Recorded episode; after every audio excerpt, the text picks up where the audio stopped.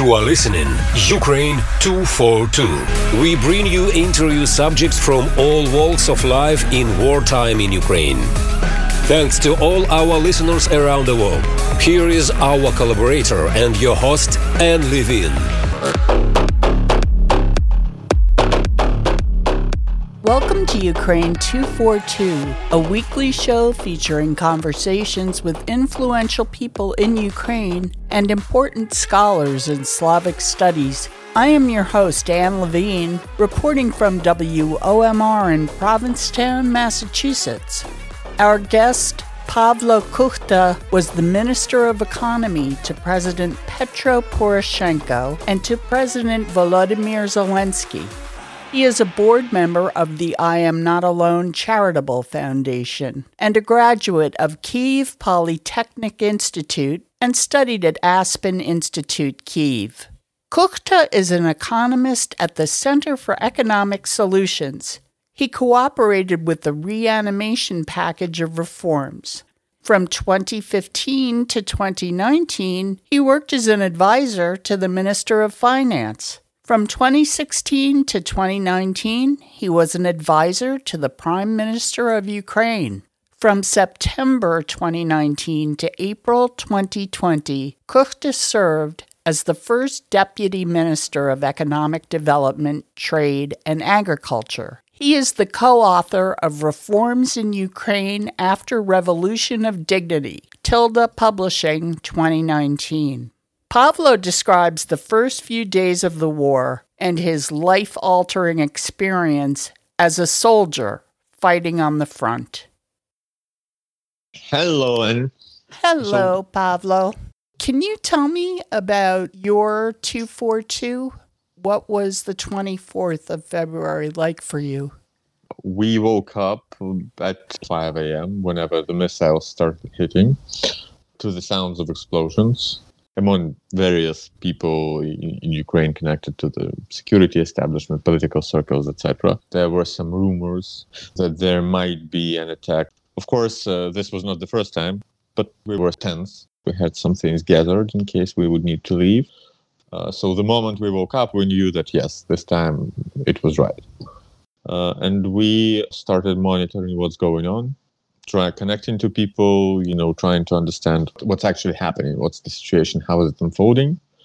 Uh, and we stayed, we did not leave on 24th. We were not really inclined to leave, but we were afraid that Kiev might be encircled. So on 25th, we evacuated Lviv and stayed there for a while. And uh, after that, I joined the military, and then things kind of stabilized. And I'd say our normal life during war started, if you can call it normal. In one of your interviews on the 26th of February, you said you were going to go to the front and you would be fighting. Can you tell me about that experience? Mm, it was after we evacuated, so I, I actually went to the military commission the day we came to Lviv, and they were not taking people. So there was a crowd of men, and the military guys were saying, like, "You sir, are you a veteran? No, go away. we'll call you up." Uh, then, in a couple of weeks, I contacted my friends, uh, my former colleagues who were actually fighting there in one of the units, and asked to join, and joined them as volunteer for a time. What was that like? Hmm. Well, you know, it's a profound experience in a way. Th- This changes you. It, it's a sort of test, I'd say. Uh, some shades of nature probably only be uncovered under extreme danger. There is this strange feeling.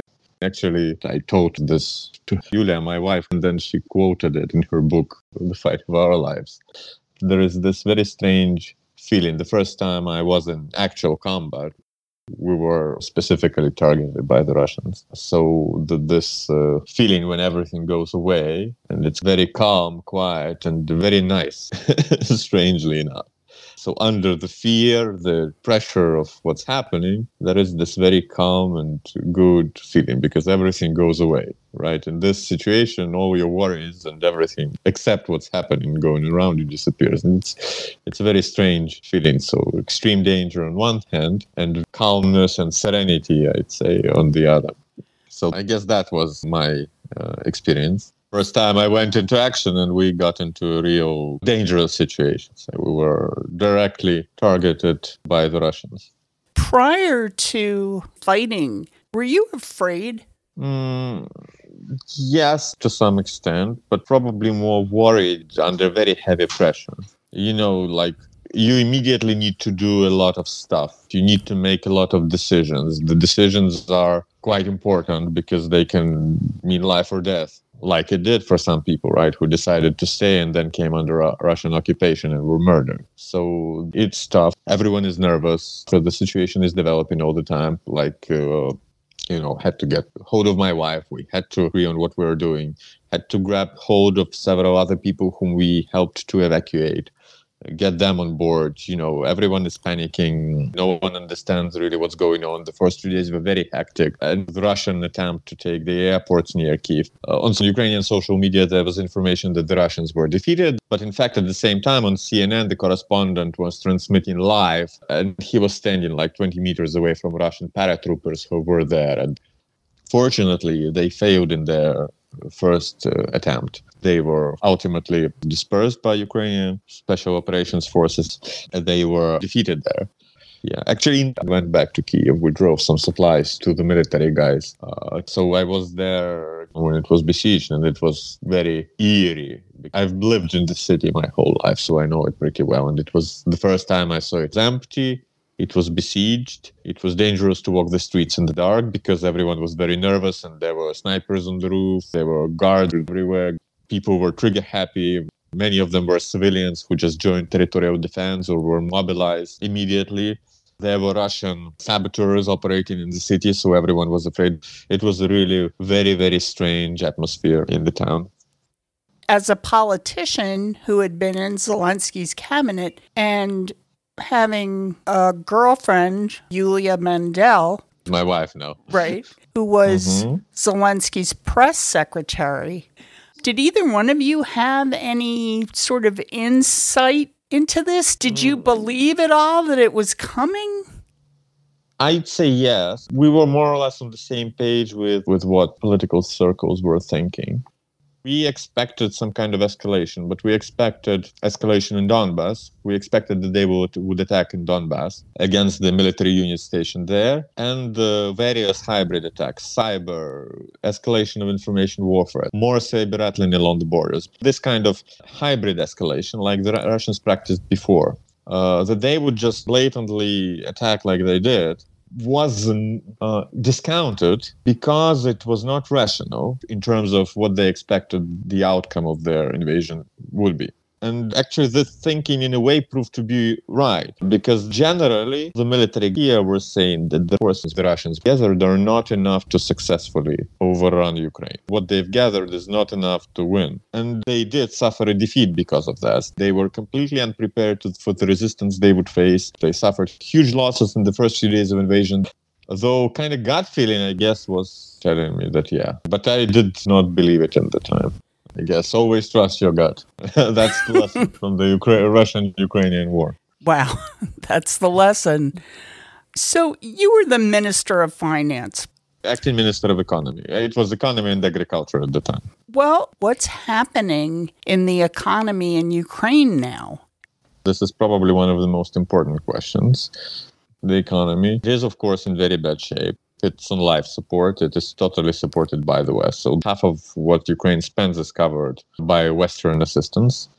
And most of the arms and ammunition and a lot of supplies for the military also come as Western assistance. Uh, so, at this point, what's fighting Russia is actually not just Ukraine, but a system where Ukraine is doing the fighting and the West is keeping Ukraine fighting. And this victory that is kind of being achieved on the ground militarily in the last month is actually a victory of this coalition. Because, of course, Ukraine, simply by its own resources, would not have been able to stand as, as it did by its own. But this Western support keeps the state running and fighting, but it cannot support the population, right? So the people are suffering. Of course, the loss of income is huge, the unemployment, and even if they have jobs, for example, these jobs might not be paying anything right now. That can be up to one third of all people. The borders are still closed, so millions of people were working abroad. Businessmen need to travel constantly to restore some semblance of business life. And going forward, this will be even more of a question. So let's say some kind of ceasefire is reached with Russians. We understand to make this sustainable, right? Not to let this happen again with Russia reinvading several years from now. Ukraine needs to become strong and integrated into EU and NATO, or at least into the EU. And for that to happen, the economy needs to be modernized and it needs to grow quickly. An economic miracle has to happen, like it happened in Poland and other Eastern European countries. So it's not without precedent, but it has to be repeated. And for that, the two main potential problems would be the Ukraine's domestic governance problems, which have always been there. So bad institutions, oligarchs, corruption, you know, that, that sort of stuff, that uh, these things that have always kept the country backed, right? Not allowed it to reform by itself. That can be countered by the Western interest in modernizing the country and real and tangible presence in this process. Like Poland, Slovakia, and the others were also assisted very heavily. They were pushed very strictly, and this has developed their institutions. So uh, the same attention has to be devoted to Ukraine, right? If the West just turns away and looks at other problems, that would be a mistake. You said that if Russia invades again in seven years, do you feel like that's a possibility? I know in the West, the thought is that this will be it when this particular phase of this war ends. I don't know where this kind of thinking in the West comes from. I mean, this war is driven by very deep things within Russia itself, and massive changes has to happen in Russia itself for conflict not to be in the cards. So, and I don't see these changes happening as of now. Of course, we will see. But uh, the very corrupt and very problematic society which they have constructed, where a few people capture the state and use it to extract massive resources from the population, at the same time keeping the population poor and indoctrinated with very toxic fascist, I would say, ideas, right? The system, by definition, drives them to conflict. This was unavoidable they have what they call security concerns, which are in fact concerns for their regime, right? They try to blame the US or the EU for provoking some kind of color revolution. And those are crazy conspiracy theories.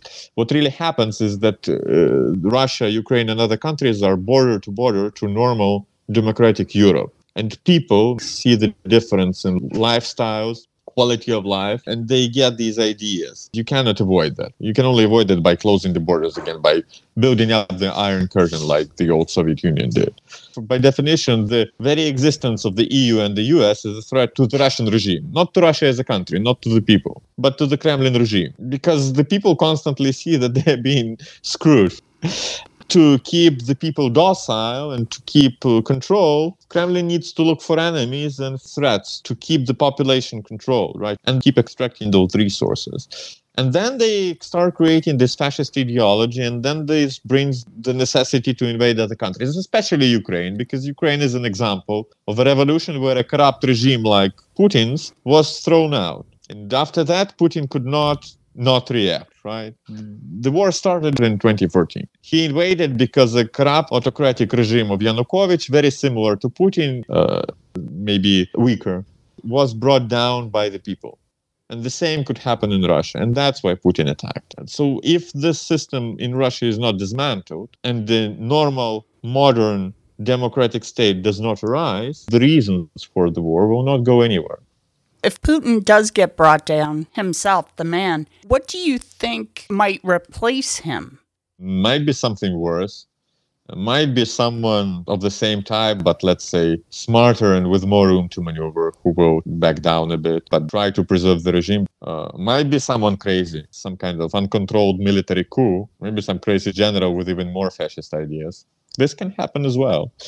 I mean, whether this can be a kind of democratic coward revolution, like what happened in Ukraine, I don't see the conditions for that in Russia. The people are really indoctrinated.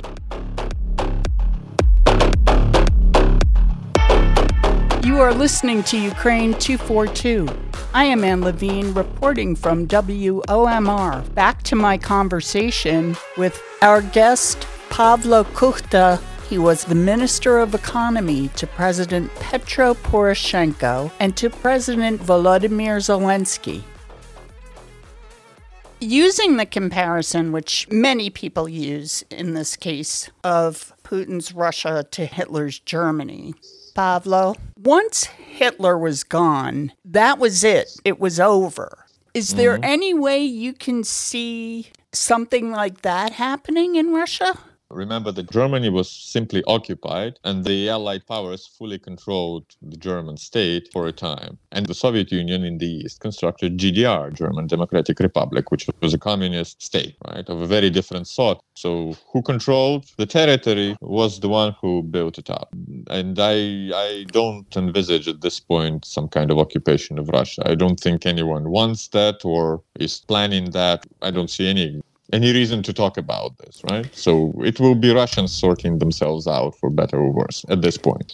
But I actually think that this Hitler comparison is uh, perhaps emotionally fulfilling, but the Russian state is a fascist state rather than a Nazi state. I think that's the relevant comparison. Could you explain the difference? Russia is of a different sort. You see, the military was not capable of taking Ukraine. It turned out to be a paper tiger because of corruption that hold everything out. Hitler had a strong, well functioning state at his disposal, like a very strong evil machine marching across Europe, which the force of the largest nations of the world had to be brought against it to stop it. And because he had an efficient military machine, administrative machine. Putin does not have that. Russia is not a strong state as Hitler's Germany was. It's corrupt, everyone is stealing, everyone is embezzling uh, nepotism everywhere, incompetence on all levels. So when it actually starts challenges in some kind of combat, be it military or economic or something, it loses because this kind of state cannot compete. It is too corrupt for that. What it does where its danger lies is that it constantly tries to spread corruption around. So these information wars that Russia was waging on Western democracy for a while were exactly this kind of thing they are not trying to win by their ideology. They are trying to promote the worst politicians they can find in the West, to promote conflict. They're trying to corrupt. That's their weapon. The same thing happens in the economy, and they bring dirty business practices. And this is felt extremely in the countries close to them. Pro-Russian politician is by definition corrupt and dirty, usually mafia-like, damaging to institutions. So let's be frank, Russia does not pose any conventional military danger to NATO, right? These talks of Russia attacking Baltics or attacking Poland, if they come to a conventional clash with the forces of NATO, they will be defeated very, very quickly. But they do possess the nukes, so we don't know how how well maintained that nuclear arsenal is, given what we've saw from their military. But still, they do. Have the sanctions imposed against Russia by the United States and other Western countries been successful? Oh, yeah, sure. Definitely, Western sanctions hit hard. Success. I don't think they were ever intended or maybe it was not even possible to just collapse Russian economy in a nutshell. Though it was tried to launch a full-blown crisis in Russia and by that to throw Russia out of the war. But they managed to avoid the crisis. Putin gave economic governance over to free market economists in the beginning of his reign. And he allowed them to build a system which is fairly robust. And this has allowed them to avoid a macroeconomic crisis. But of course, they are in dire straits. They will not be able to develop. They are locked out of capital markets. They've reversed 30 years of foreign direct investment. They are unbankable. They are uninvestable. They are unable to finance themselves. And the only thing going for them is that, that they are still a large commodity producer who still has stuff to sell. But that's it.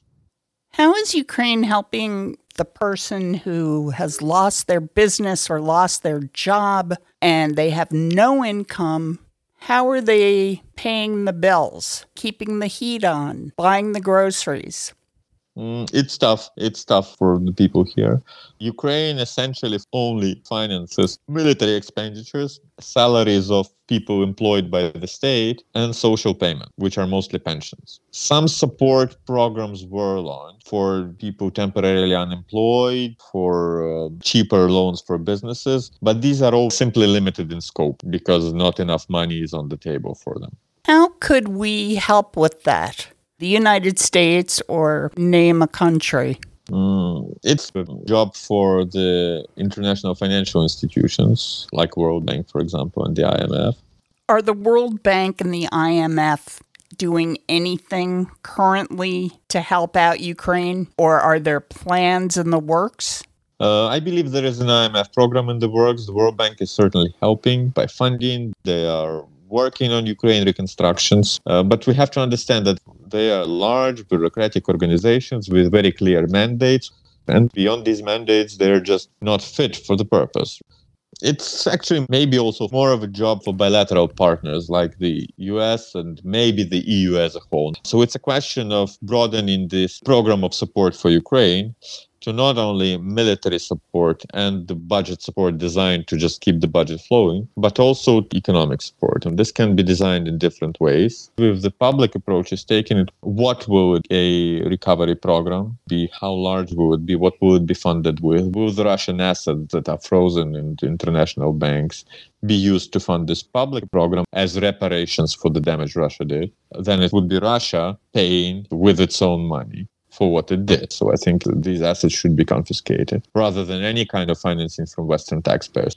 Or will it be a private sector program where this money would be allocated as a form of collateral, for example, to large international banks to finance investment projects in Ukraine as a way to get cheap financing for projects in Ukraine? And I believe if the private sector approach is chosen, with the public sector participating together with the private sector and helping uphold the rules for the private sector, helping to give the private sector the best framework to work in, then I believe the reconstruction of Ukraine can be very successful, can lead to an economic miracle, to a very fast levels of economic growth, and can generate enough resources for Ukraine to be ready to get into the EU, ready to get into NATO, and strong enough to defend itself by itself. And then we would keep the region safe. And we can avoid the next war, let's say.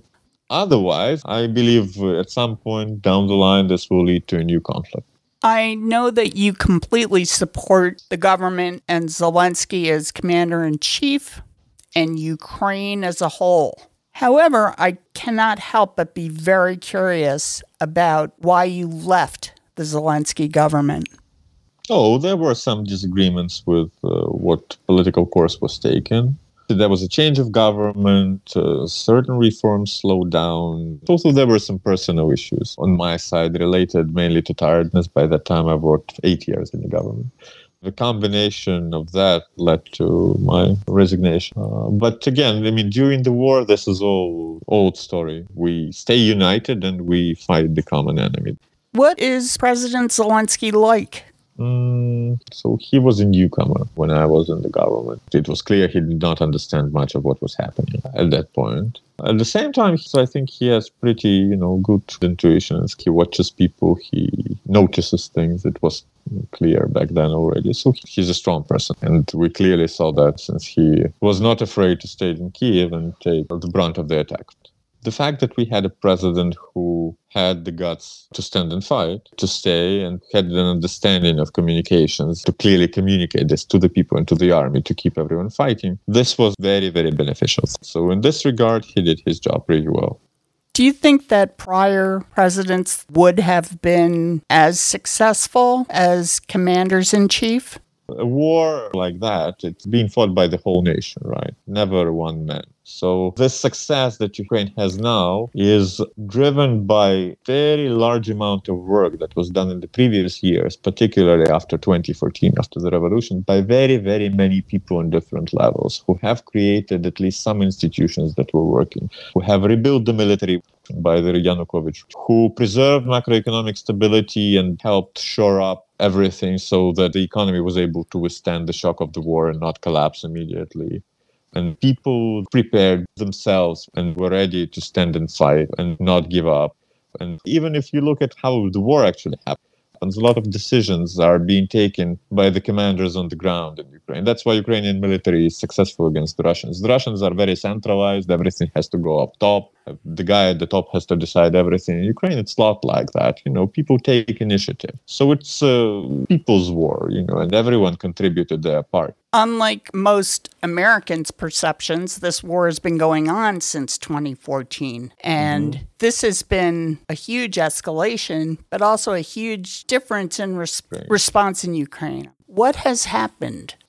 Well, the whole country was attacked What happened in 2014 was a hybrid aggression, which Russians are better at. They aimed not at them winning, but strengthening forces of corruption and malgovernance. Uh, when they just bluntly attacked militarily, they convinced themselves that they are like the German Nazis. But this is not the kind of thing they're suited to. I have a personal question to ask you. You and your wife come from different administrations, different political parties, and how have you worked that out? I think our viewpoints are actually very, very, very much aligned. In general understanding as to where our country is headed, right? That we wanted to become a modern, successful, civilized country. That what was the problem. And it's more than just corruption in the sense of bribes or kickbacks it's worse than that. It's a fight between a society where ultimately your competence, who you are, determines what you can achieve, which is not what the West is, but what the Western societies strive to be, versus a society built on manipulation, intrigue, not on merit, that's what Soviet Union was. That's why our communism ultimately failed, right? And it's always keeping everyone behind. That's why these societies collapse when faced off against the West, because ultimately no one wants to live like that. So that's the fight of our lives. and the war between Russia and Ukraine right now is a part of that fight. You mentioned The Fight of Our Lives, which is the book title of Yulia yes. Mendel's book. Are you a writer? Uh, actually, I have a kind of book slash a report on reforms of Ukraine. It's an overview of reforms of Ukraine as of 2018. released when we had a big project, a high level advisory group uh, with two people who were very prominent Eastern European reformers. Was Leszek Balcerowicz. He was essentially the person who reformed Poland and with Ivan Miklos, who was the vice prime minister of Slovakia, who the person who reformed Slovakia.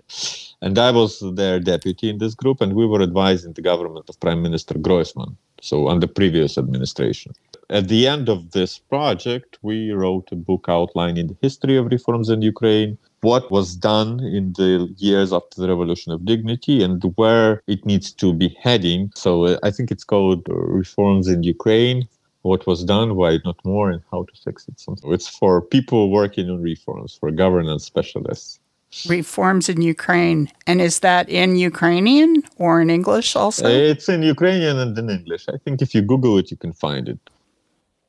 You've been incredibly generous with your time, and I wish you and your wife the very best. Thank you. It was a big uh, pleasure. Stay safe. Thank you. Very, very nice talking to you. It was really a so pleasure. Let, let's stay in touch. Okay? Absolutely. Thank you, Absolutely. Pavlo. Goodbye. Goodbye. Bye. Our thanks to Pavlo Kukhta, Acting Minister of Economy in Ukraine. He is the co author of Reforms in Ukraine After Revolution of Dignity. Editing by Ursula Rudenberg. Recording by Michael Levine. To see pictures of our guests and for more information, go to Ukraine242.com. If you wish to send a message of encouragement to the Ukrainian people, please call 510 883 3115 and record your message. It will be translated into Ukrainian and broadcast throughout Ukraine on Kraina FM's 24 station radio network. This is Anne Levine. Until next week on Ukraine 242.